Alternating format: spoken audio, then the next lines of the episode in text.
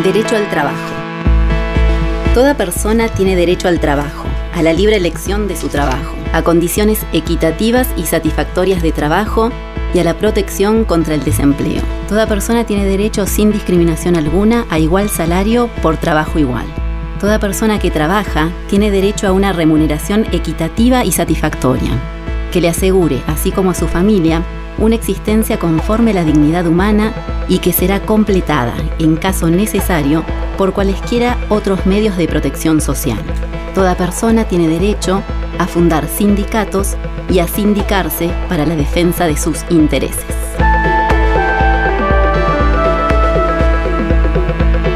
La historia de los derechos humanos es la historia de la lucha por alcanzarlos.